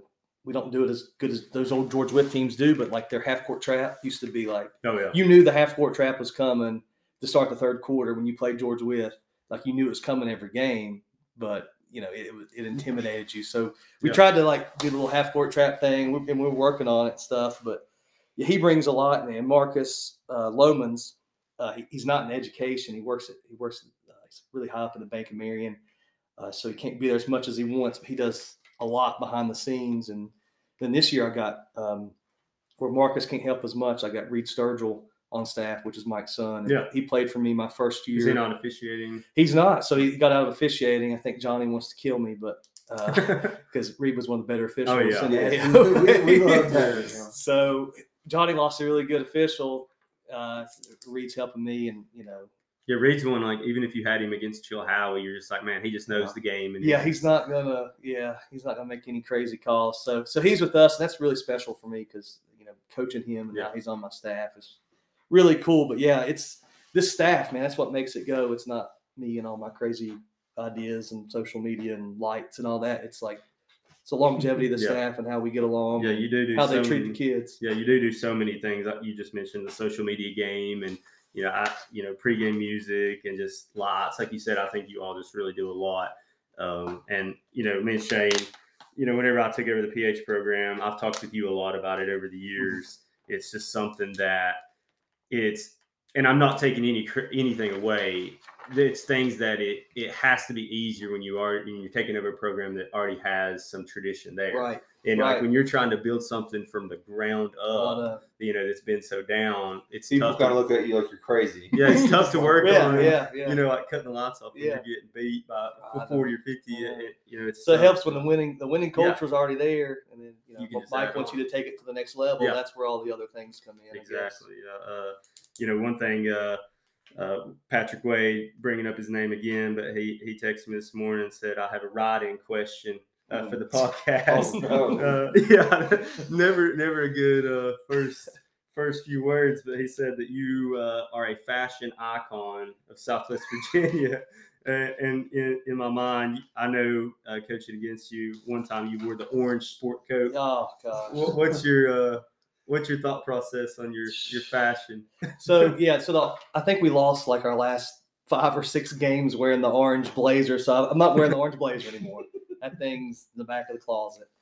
Um, He mentioned one of all white. yeah, he liked the boss hog, all white look. That was just trying to get the student section going, and you know we had the white out, so you you know Pitino does the white out thing, and you just try to just you try to build that culture, and I don't know. I thought I- was I- some people think I'm crazy, but little little things like that, if it'll translate into winning the game, Yeah. like if it'll give us the edge, not saying my suit will, but getting the student section Oh, to yeah. wear white, getting them to stand, getting them to yell. Yeah. Maybe we buzz to the players. maybe and we the get one yeah. more stop than we would have. So And I, it- I think a lot of people don't see that see that stuff as much. as Right, right. What it is. Yeah, I think I'm, I might be a little misunderstood on some of those things, but you know, everything I do is to try to help us, is to try to get us an edge to help us win. And something I've noticed too that you've done over the years is, uh, you know, Chilhowie has a, a rich legacy, you know, in basketball, and I feel like you've honored, you know, players that has played there in the past, some legends. You know, I named some of those guys. Like yeah, Greg that. Belcher, he's the Chilhowie goat. Greg Yeah. Belcher, uh, His name's on the list on the podcast. Oh, Gre- Greg passed away. Oh, Uh, yeah, Greg passed away. It was wild how it worked out. Um, he passed away shortly after we brought him in to honor him. Because that was was that recently? That was um, that's about two, three years ago. Yeah, three okay. years ago. You were you were Yeah. at PH. Um, we brought him in. You know, we had a big night for him. Coach Goodwin, John Goodwin, who was his coach. Uh, his sons play for his son plays for us right now. Um, he was going to honor him. He was late getting to the game or whatever. Um, long story short, they barely got to meet up, and uh, we made sure for them to have their moment. They hugged at half court. Yeah, and, that's awesome. and What year did he About a couple months later, passed away. Um, he Like- played in the mid '80s, uh, or early '80s. I'm sorry, early '80s. Um, they said, you know, if there was a three point line, Yeah. he's one of those that he would shoot it from the parking lot. If there's Yeah. a three point line, he'd have scored, you know, two thousand five hundred. But he's he is the you know Chilhowie goat. We- We have his jersey retired. He's the only player at Chilhowie that has his retired. So really glad we got to get that in, you know, Yeah. before he passed. I think that's that's a, just an important thing to do is to to honor, you know, the past Mm-hmm. players, and you know, um, was he still living in the area too at that time? And Uh, he was in Northeast Tennessee. okay, Yeah. so not too far of a Right. drive. Yep. That's some, you know, certain things. I guess sometimes you have people that have. Yeah, I know at PH I was trying to get that '86 or '87 team to come back and honor them, but a lot of them lived in Texas and Gosh, you know, yeah, different that's- things. yeah, it's Uh, hard. that's what uh, Coach Poston was telling me.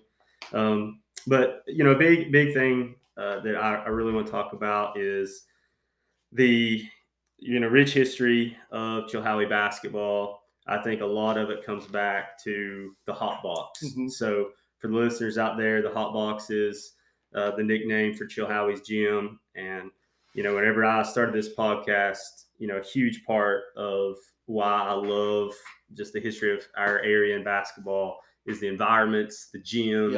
And all that.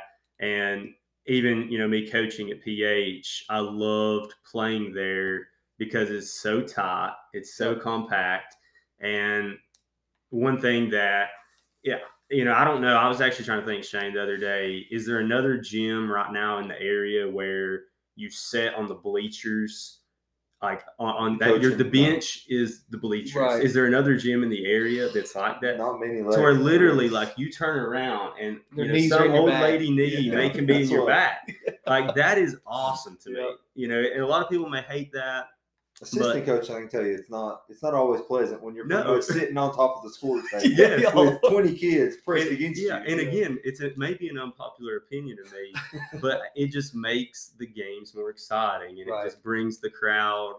it- they're there. They- yep, yep. There's certain. There's always a certain energy in there. It's and it, we we got recently got a new gym floor put down. You know, in there. I'm all about keeping keeping it small. Whatever. Yeah. We don't need a new gym, but we can do some upgrades. You know, Yeah, exactly. So it's like Cameron, you know, dude. They never need to get rid of Yeah. Cameron just because you talk, you talk about Talford, like you watch those old dunk tapes Mhm. and all those old schools he played in. I mean, how many are actually being used now? I mean, I think Chilhowie is That's a good point. probably Yeah. the only one now Yeah. that's You think like Northwood is the old one? I think he was upstairs? dunking in Lebanon, maybe in the dunk tape. Yeah, Maybe maybe Holston too. Maybe Holston, but Yeah, I yeah, You know, most of the, definitely most of those schools aren't Yep. aren't existing anymore. Yeah, and I may be, you know, it's an unpopular opinion, but I would rather play at a Chilhowie as my home games than, you know, some of these great, nice gyms, like say Virginia High or, you know, Lebanon, just great, great, nice gyms, but it's just that compactness that I love. Yeah. Uh, but tell everybody, uh, I was talking to Andy Blevins on the phone, and I know you can describe it a little better. How did it get the, the name the Hot Box? Yeah, so I mean, it goes back to the the seventies and eighties. I think um, you know what I've heard is from former players and, and coaches and stuff. I don't know if it started with Coach Goodwin, John Goodwin, or, or maybe some coaches before him, but kind of got started with turning up the heat in practice and practicing in that heat. And then and then game night cranking the heat all the way Yeah, up on that's awesome. teams in there. Yeah, which is something like never get away with doing that now. But like that's Yeah. that was the thing, and that would you know they said that teams would just wear out, uh, you know, wear out down the stretch. Calvin Talford, um, when he was there, he you know talking about him a lot. He outscored Chilhowie by himself at Castlewood. Right, this is the hot box for you. He outscored them by himself. They go to Chilhowie and play later. Uh, this game's on YouTube, um, and Stephen Fields, Howard Thomas, and, and and that bunch they they run boxing one on on Calvin Talford. Chilhowie wins. I mean, he Chilhowie got outscored by one player. They win the next time they play in hot box. Really? I mean, it's just kind of like Yeah. the magic that's there, and apparently it's still there because uh, early in the year, our first game we lost at Grayson. We lost by 26. Um, they just drilled us. And then last week we played Grayson at home and we, we won by seven. Yeah. So there's still some Yeah. hot box magic there. Their superintendent actually texted uh, one one of our staff members and was talking about how that how you know bragging on the atmosphere and how it's such a tough place to play. So But what would make it even cooler, and I've got a personal story I want to share, Yep. is if you still had the half moon goals. I know. You know, for the listeners out there, Chilhowie had to be one of the last schools for sure That's- oh, yeah, definitely. that I still had. I mean, it looked like just your outside goal at the Yep. park, yep. and, and they were they were awesome. They were like that when, when we played, and then somewhere when I was in college, when when I played in high school, and when I came back to coach there, they took Yeah. them down. that is that is an unreal home court advantage. So my personal story, you know, my first ever JV game, you know, I'm an eighth grader at Council, and Neil Rassick is my head JV coach, and he may tell this story differently, but I, I do not ever. And Shane, you were on the JV. I do not ever remember Neil telling us that they have half moon goals. I had no idea. Yeah, this is way before Huddle, and we didn't have social media. And it's our first ever JV game, and we're going to Chilhowie. And we get there, and I walk in, and I'm like, "What in the world?" Yeah. You know, everybody's all taken or taken back because of the half moon goals. And Council JV over the years, you're eighth grade. You know, I was starting eighth grade as a point guard, and I was a decent little eighth grade JV point guard, but I wasn't ready Yeah. you know, and uh, we go in and uh, you know I'm probably making excuses of the half moon goals or whatever, and, and we're playing Chilhowie's JV. You know, gym's packed because the varsity it was just boys. I remember in the varsity Mhm. game was getting their start, and you know they're starting all tenth graders. You know, uh, and I just remember that game. I probably had probably eight or nine turnovers. I mean, they were full court press, and I, I remember one time I'll never forget this. I'm dribbling up the court, they're pressing, and I fall. And I fall right in front of Neil. And Neil, he's rocking, I got to throw him under the bus. He's rocking some Indian moccasins, Shane. Do you remember those? Like I fell and I slid and I look and that's his shoes. I mean, they looked like straight out of, you know, Native American moccasins, man. and I look up and he's just sitting there like, give me, give me the death stare. And uh, I, I told him it was the shoes that they, they were slippery. I was just, you know, I guess 12, 13, dumb. But yeah, that that'll always uh, haunt me playing my That's first good. ever first ever JV game there. Um, but uh, another another story that I want to get to uh, is I heard you were in Atlantic City one time uh, with with some friends, and you got your wallet stolen. Is it true? That's right. I don't know why we're talking about this, but but, but like everything, you know, I guess in my life, it always goes back to basketball. There- There's a way it goes back to basketball. So we're on a we're on a bachelor trip or whatever, and it's our last day. We're out on the beach, and you know, we everybody throws their phone and wallet into one backpack. You know, real smart, really thinking it through. and we're gonna go in, in in the ocean, throw the football around or whatever. So everybody leaves the unattended one backpack, you know, with all the wallets and the phones. You know where this is going. And uh, we come back and it's it's gone. All right. So, you know, I had my phone up in the room. Um, there was a little bit of cash in the room. All right, but everything IDs, like we couldn't. We were worried about how we were going to get back uh, on the, you know, get back on the flight because we didn't have our IDs. Uh, so we, it, long story short, we try To, we we go to the Find My iPhone app. So we're tracking down where the iPhones are. So we get in this cab and we're going and we're we're you know we're going to find How many how many friends? There's is like four or five of us, yeah, and it's a lot from uh, you know Talby and Jack and that that Yeah. crew that we played with, and uh, we're just tracking it to you know to wherever. It's like it's kind of like the projects of Atlantic City. Uh-huh. so lo and behold, leads us to the basketball court.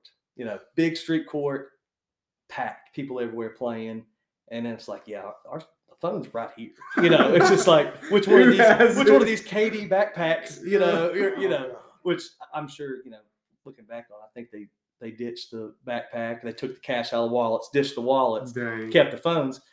But you know, we're determined to get it. You know, like, we're, you know, we're here. Let's let's find anybody seen KD backpack? You know, we kept saying Katie backpack like that was going to help. They're like, yeah, I. Yeah, yeah. I think it was him.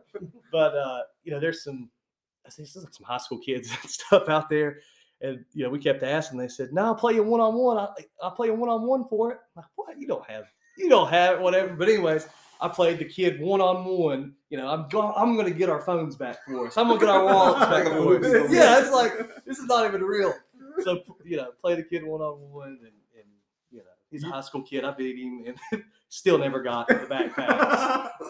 Thanks, Uh, thanks, Andy, for making me tell that one. so, so you never, uh, No. never recovered it. The the only thing weird that happened from that story was I got uh, my wallet was mailed to me like a month later. I opened my mailbox and there's my wallet with like a note in it. Somebody found it on the boardwalk in Atlantic City, and they saw my ID. You know, whoever stole it, they didn't want my ID Yeah. the wallet. They just took what was in it, the cash and stuff, and kept on moving. So Dang, it always goes back to basketball somehow. that is that's a great story for sure. Um, you know, back to coaching at Chilhowie. You know, you've been fortunate over the last few years. You know, to have uh, a lot of great players. Um, you know, one player that I coached uh, against that I wanted to talk about on here was Dylan Catron. Um, I remember one particular game, he dropped like 40 some on us at Chilhowie, Yeah, you know, and he's playing at Emory Henry now. he is. Um, Yeah, that's a little knee injury right now. Yeah. But Uh, that, that night he tied Greg Belcher with the, the school record. They Yeah. tied that night. Yeah. So like just talk, you know, maybe about some, some of the players, you know, that you've coached over the years. Yeah, so so Dylan Catron, I mean, he's really high up there on that, you know, on the list because of his work ethic. You know, you don't want to say that kid worked harder than everybody else. Yeah. You can't say that, but I tell you what, he was in the gym more than anybody else I've ever coached. You could count on uh, his vehicle being out there on Christmas morning, you know, on Thanksgiving. Uh, you know, he, he was he was in the gym working on his game, and his sister was really good, so he had, Yeah.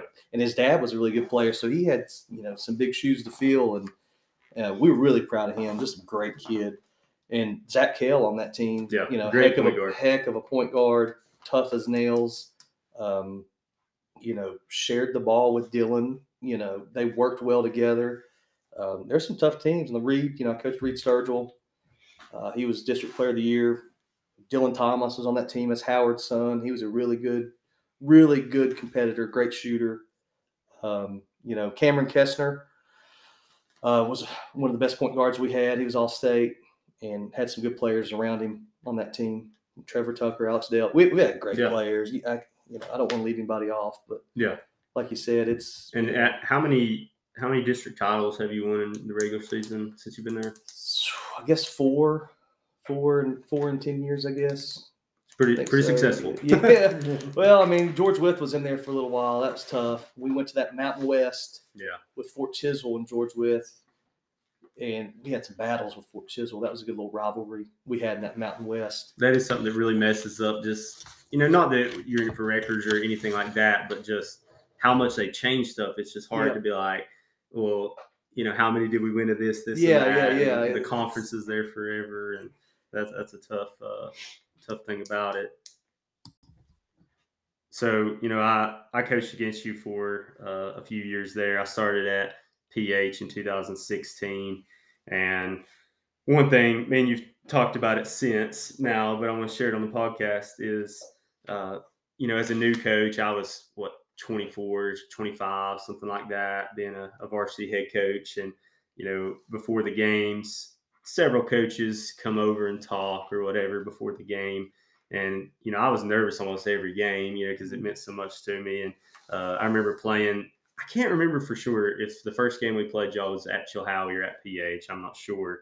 But I just remember, you know, waiting for you to come out, you know, uh, come out of the locker room, the warm ups were going or whatever. And you never came out.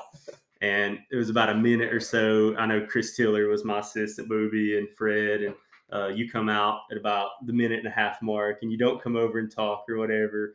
And I'll be honest, it irritated me, you know. And, and in my mind, I was like, man, is he doing that to get in my head? And and then you know, you I guess the next game you didn't do it either. And I was like, dude, that is straight up intentional. and uh, could make because maybe the first time I didn't even think anything of it. Maybe I just Yeah, thought, hey, you know, you was yeah. back there, whatever. And the second game, I was like, that is intentional.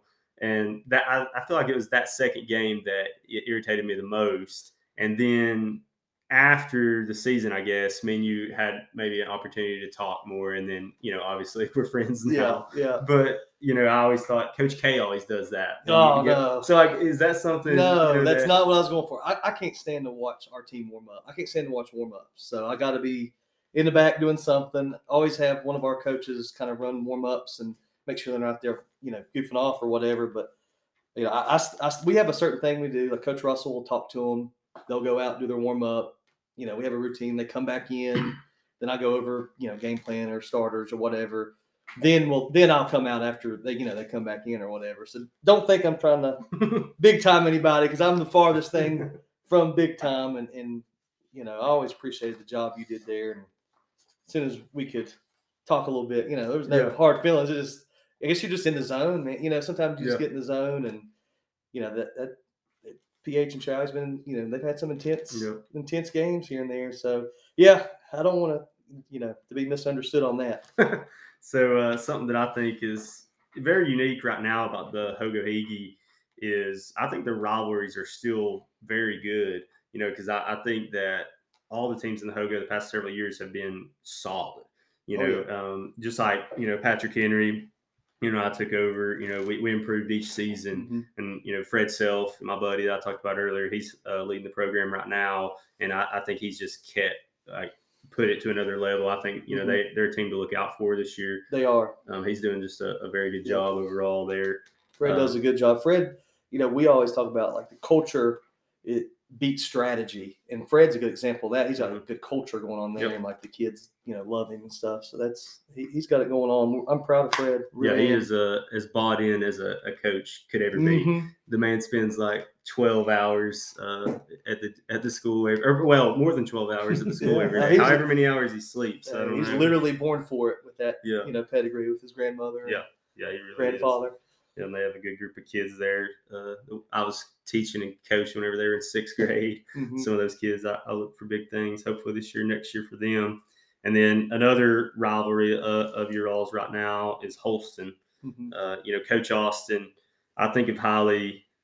Uh, I think highly of Coach Austin as I do any coach in the area. Yep. I mean, it, you know, Shane, man, you've talked about him, you know, over and over over the years. It doesn't matter who Holston has, or you know they're going to play solid man defense, Yep. and they're they're just going to be well coached. Yeah, and he's classy. You know what I mean? He's like he's he's like the dean of the Hogo, Yes. and, you know, like the father figure for everybody. And you know, he's he'll kid gets out of line, he'll suspend them, and you know Yeah. stuff like that. Like he's had to do yeah, that. he's had to deal with some issues. He's had to deal with some issues, and he always tries to do what's right. Yeah. You know, for you know, tries to do the right thing, and you know that you can't say that about every place No. out there. Yeah, yeah. they put winning first instead of Yeah. you know teaching kids lessons and you know that kind of thing. So Yeah, yeah, we all had some battles with Holston though. we over the past did. Gosh, we had man some great battles. They've they've had some good players come through.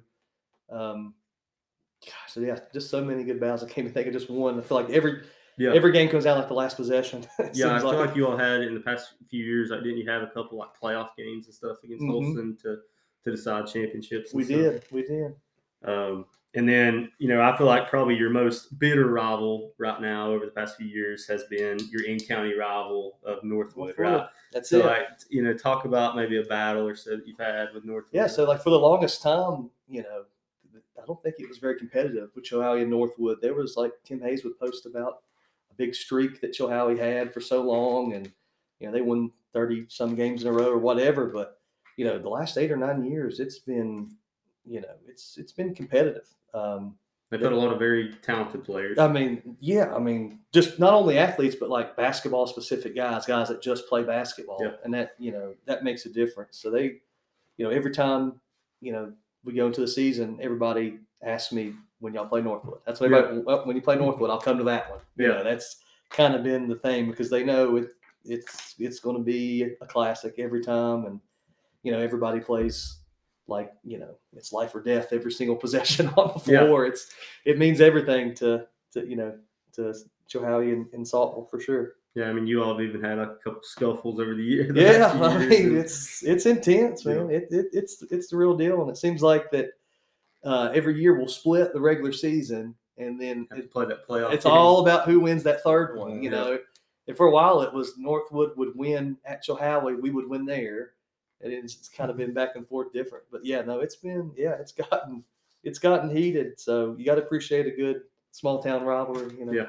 Yeah, when you're what ten minutes apart. Yeah, that, yeah. with Chilhowie. So um, yeah, one more story uh, I wanted to bring up. You talked about it uh, a little bit earlier. Uh, Andy Blevins talks about your golf game. Says that uh, you're a, an avid golfer and have improved your game quite a bit over the last few years.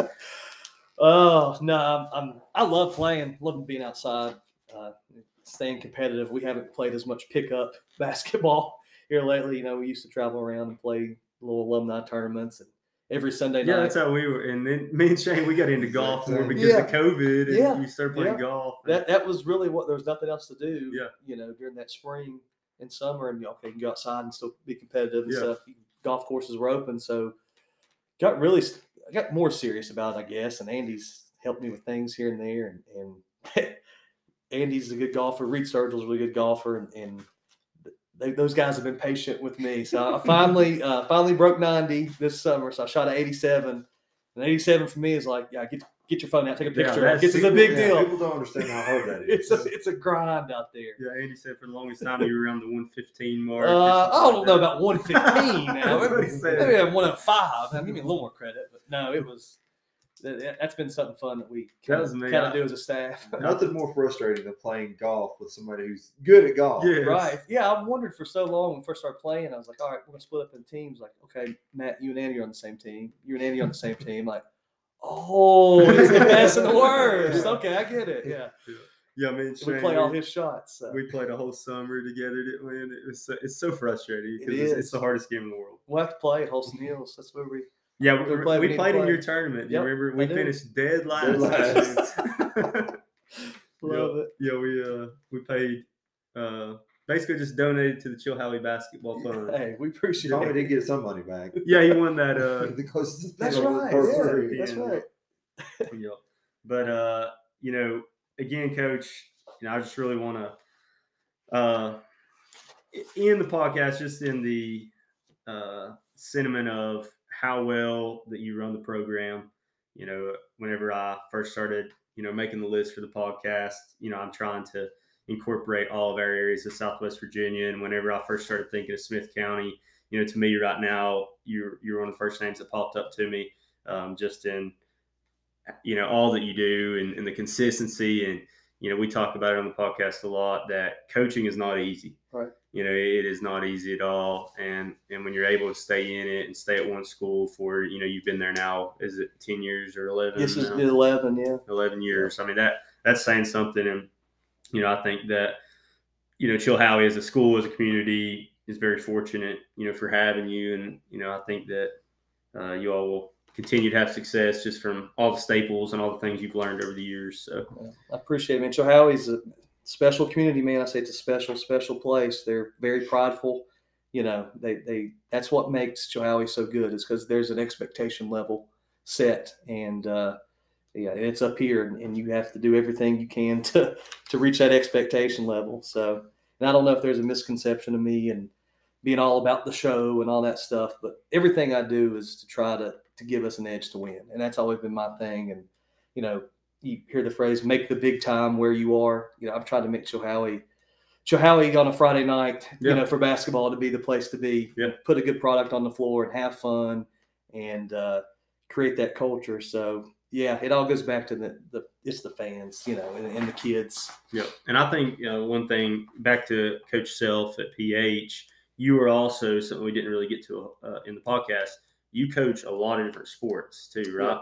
I do. Like yeah. you coach. I coach middle school football. Uh, I've done that for, I guess, seven or eight years. Um, I coached with uh, Butch Cruey. He was the state championship quarterback in 1970. So it's kind of got like the veteran and, and the young guy there. And we've been we've been doing middle school and for about seven or eight years, yeah, and and been pretty successful. We've won we've won a lot of games. You know, all those kids that went up through and made those state championship football runs. you Yeah, know, I'm got- always seeing. we got the uh, pleasure of coaching them. I'm always fun. seeing uh, you winning these district football championships too. Um, again, we tried to make you know it's not it's not just eighth grade. We try to make that like the biggest, greatest show on turf. But I think that's something you know uh, that I, think is an undervalued. And you know, whenever I was uh, a head coach at PH, I had two kids and I had youth sports going on, and it's tough to coach more than one sport. Yeah. And but I think it makes an impact whenever you're able to, and you know, just like Coach Self at PH, you're able to make relationships with more players and more athletes exactly. and, and build. well, middle school middle school football helps me yes, middle school you get those young kids Yeah. and and you know I always push them to play basketball once Yes. the season's over. You know, and, Yes. and they learn you know they learn what you expect, and that's actually been really good for me. And and you know Jeff Robinson asking me to be on staff. When he got the job, he asked me to be on staff. I had no So intention. you helped the varsity team? A little bit, Yeah. yeah. I mean, I'm, I'm on the box, Yeah. um, on the headsets during varsity games. But yeah, small school is definitely something that's undervalued, I Yep. think, and, Yep. and looked at. But Shane, you got anything, for Coach? No, we appreciate it. I said, keep keep it going at Chilhowie. You've got a good thing going. I think we know that. Everybody else knows that. Uh, I've always been impressed. Like I said, you brought first person that's brought us m- merchandise from the school. Yeah, So we always appreciate free stuff. So yeah. sure. Rally the Valley towel is going to be out this year. Yes, Uh, sir. that's something else. You know, the season outlook. Um, you know, what's your thought process? You know, for the for the season because you have a lot of young players. yeah, around. we got a just a mix of, of experience and youth, and you know, like I said, we we change and adapt every year. Last year we were full crazy chaos. We just shoot the first open three, and and then we're subbing every thirty seconds and pressing and all that. Probably not as much that this year. You know, a little more half court. Yeah. we we've been playing a little more zone than we have in the past. Just trying to find what works good for this team, but uh, some really dedicated seniors, as you love to have, Yeah. you know, on this team that are a lot of them are basketball specific guys that that don't play other sports or don't play football. A lot of them were in the gym all fall and did everything we asked in the summer. We- We're pretty demanding in in summer, you know, going to team camps and stuff. So, you know, I'm excited about this group. You know, we like I said, there's an expectation level here, and the kids know it too. Yeah, yeah, I think that's uh you you mentioned playing zone, you know, that you haven't in the past. I remember, you know, whenever I was getting interviewed to be a head coach back, I don't know, six, seven years ago, uh different people, I don't even remember who, but asked me like what type of offense or what type of defense would I try to instill or, or to play. Mhm. And at a small school, you can't really hardly do that. You Can't answer You- that question You, you can't. you no, I was like, have. well, you know, I mean, if I have some, if our tallest player is six foot uh, one, you know, we're probably not going to be walking it up, throwing it inside. Exactly. And you know, I feel like if you was coaching at, you know, Dobyns-Bennett or, or somewhere like that, you Yep. could, build it to that Yeah. specific way. but- yeah, yeah, but you have to, yeah. But uh, I think the Hogo, I think it's going to be very competitive this year. it is. You know, I think, uh, you know, our man Shane uh, Dwayne Morris at Rural Retreat. You know, he's doing a great job. They've, they've already got a couple wins. I think PH is going to be tough. Mhm. I think Holston, PH Ewell, I beat mean, Northwood on a buzzer beater Yeah, the. They did. Northwood and Northwood won a couple games right after that. Yeah, they beat George Wythe. Yep, beat. George Wythe yeah, I mean, it- it's going to be very competitive. And. Holston's just now, I guess, getting getting rolling after their football Yep. run. They're going to be always competitive. Yep. And bringing London back in. Yeah, and then Lebanon. Lebanon, man, they they loaded up. Yeah. they loaded up. So they're they're ready. They're ready for the Hogo play. So Yeah, well, Coach, It'll be fun. again, uh, we just want to thank you for coming on and good luck this season. Uh, we'll be following you for sure. But uh, everybody, that was Coach Matt Snodgrass. Um, make sure you give me your feedback on this episode. I thought it was an excellent episode for sure. Um, I love love Coach Snodgrass and, and you know really appreciate what he's doing for Southwest Virginia hoops up in Chilhowie. So everybody, see you later.